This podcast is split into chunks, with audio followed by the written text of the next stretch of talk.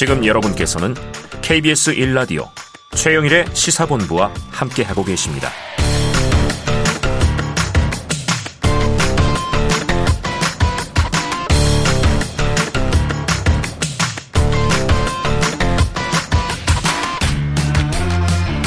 네, 시사본부 매일 이 시간 청취자분들께 드리는 깜짝 간식 선물이 준비되어 있죠.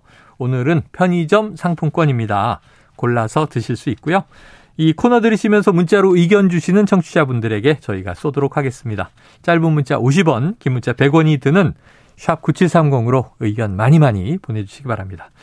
자, 오늘의 마지막 코너입니다. 주간 사건 사고 소식을 알아보는 배상훈의 사건 본부, 배상훈 프로파일러 나와 계십니다.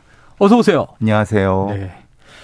자, 이게 이게 무슨 일입니까? 지난 사월에 삼십 년간 함께 일한 친형의 횡령 사실을 공개했어요. 그리고 이제 검찰에 고소장을 제출했습니다. 바로 방송인 박수홍 씨 얘긴데요. 어제 갑자기 부친에게 폭행을 당해서 병원으로 이송됐다. 그동안 어떤 일들이 있었던 거예요? 예, 아마 삼월, 사월 경일 겁니다. 네. 이제 뭐 어떤 뭐 댓글에서 그런 얘기가 나오는 거를 네네네. 사월쯤에 박성우 씨가 이제 공개를 했고 음. 그 뒤에 이제 아마 고소가 이루어져서 네. 어, 결국 친형은 이제 그러니까 구속이 된 상태고요. 여름에 구속이 예, 됐더군요. 예, 예, 그래서 그건 범죄 혐의는 소명이 된 것 같습니다. 음. 특가법상의 횡령, 액수가 상당히 크고요. 네. 그런 상태인데 그동안 이제 검찰에서는 조사를 진행해 왔고 음. 검찰에서는 이제 그 조사 진행에 어떤 뭐 일종의 점, 저, 점을 찍는다는 의미에서 음. 대질신문을 하는 과정에서 네네. 어제 어제 그러니까 형과 형수 아버지 그 박수홍 씨가 있는 상태에서 아, 이 구속된 형도 오고 예, 예, 예, 박수홍 씨도 예. 오고 형수도 오고 예, 예. 부친도 오고 그렇죠. 이게 이런 상태에서 이런 참 안 안 좋은 일이 벌어진 것 같습니다. 이제 어찌 보면 가족 간 이게 재산 관련 분쟁인데 그렇죠. 형사적인 문제까지 결부돼 있는데 만났는데 그 자리에서 아버지가 박수홍 씨를 때린 거예요? 예. 그렇다 뭐 구체적인 어떻게 네. 때렸는지 말씀 안 드리겠지만은. 네. 상당히 안 좋은 일이 있었던 것 같습니다. 자, 그래서 이게 법적 쟁점은 무엇이고 어떤 일이 벌어졌던 것인지를 이 박수홍 씨의 법률 대리인을 직접 한번 연결해 보겠습니다. 자, 이 배 교수님, 이게 참 가족 간에 쉽지 않은 상황이네요. 예, 예. 지금 이 주고받은 전화 인터뷰 중에 좀 어떤 부분 주목하셨어요? 네, 예, 근데 사실은 이 어떤 법인 재산이 있고 개인 재산이 있는데. 음. 상당 부분 이제 형과 형수의 이름으로 되어 네. 있는 재산이 적지 않다는 네. 것을 말씀하신 거고 음.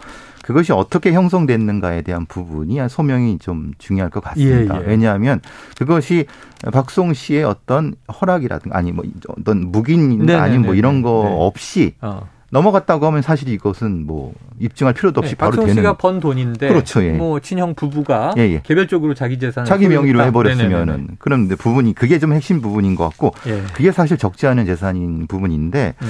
아버님께서는 사실 지금 들어도 뭐 아마 시청자께서도 하지만 본인께서 사실 그 다 책임을 지시겠다라고 하시는 것 같다는 느낌이 네. 들거든요. 네. 그러니까 아버지로서는 뭐 그냥 그러실 수 있지만 법률적인 건 다른 겁니다. 예. 그렇죠?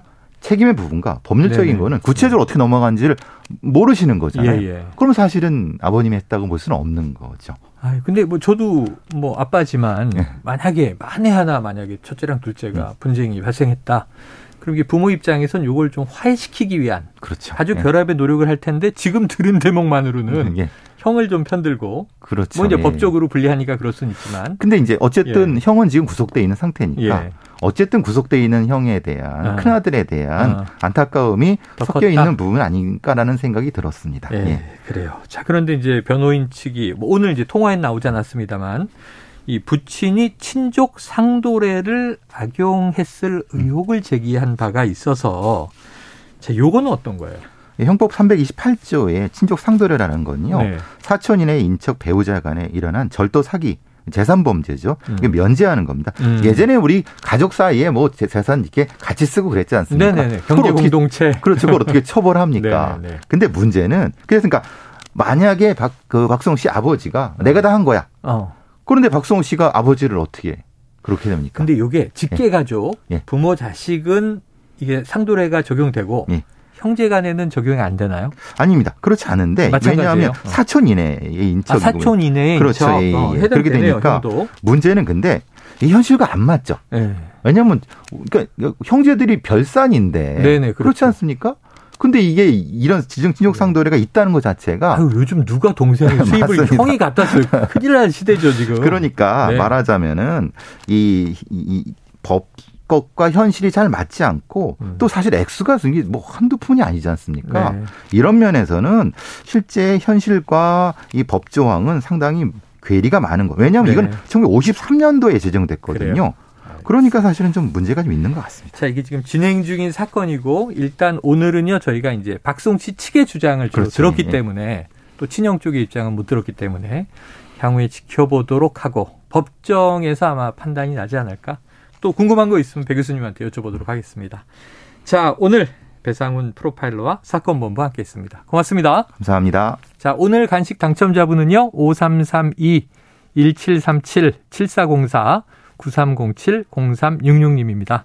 맛있게 드시는 오후 보내시고요. 가을 날씨가 참 좋습니다. 자, 내일도 최영일의 시사본부는요. 낮 열두 시 이십 분에 찾아뵙도록 하겠습니다. 청취해 주신 여러분 고맙습니다.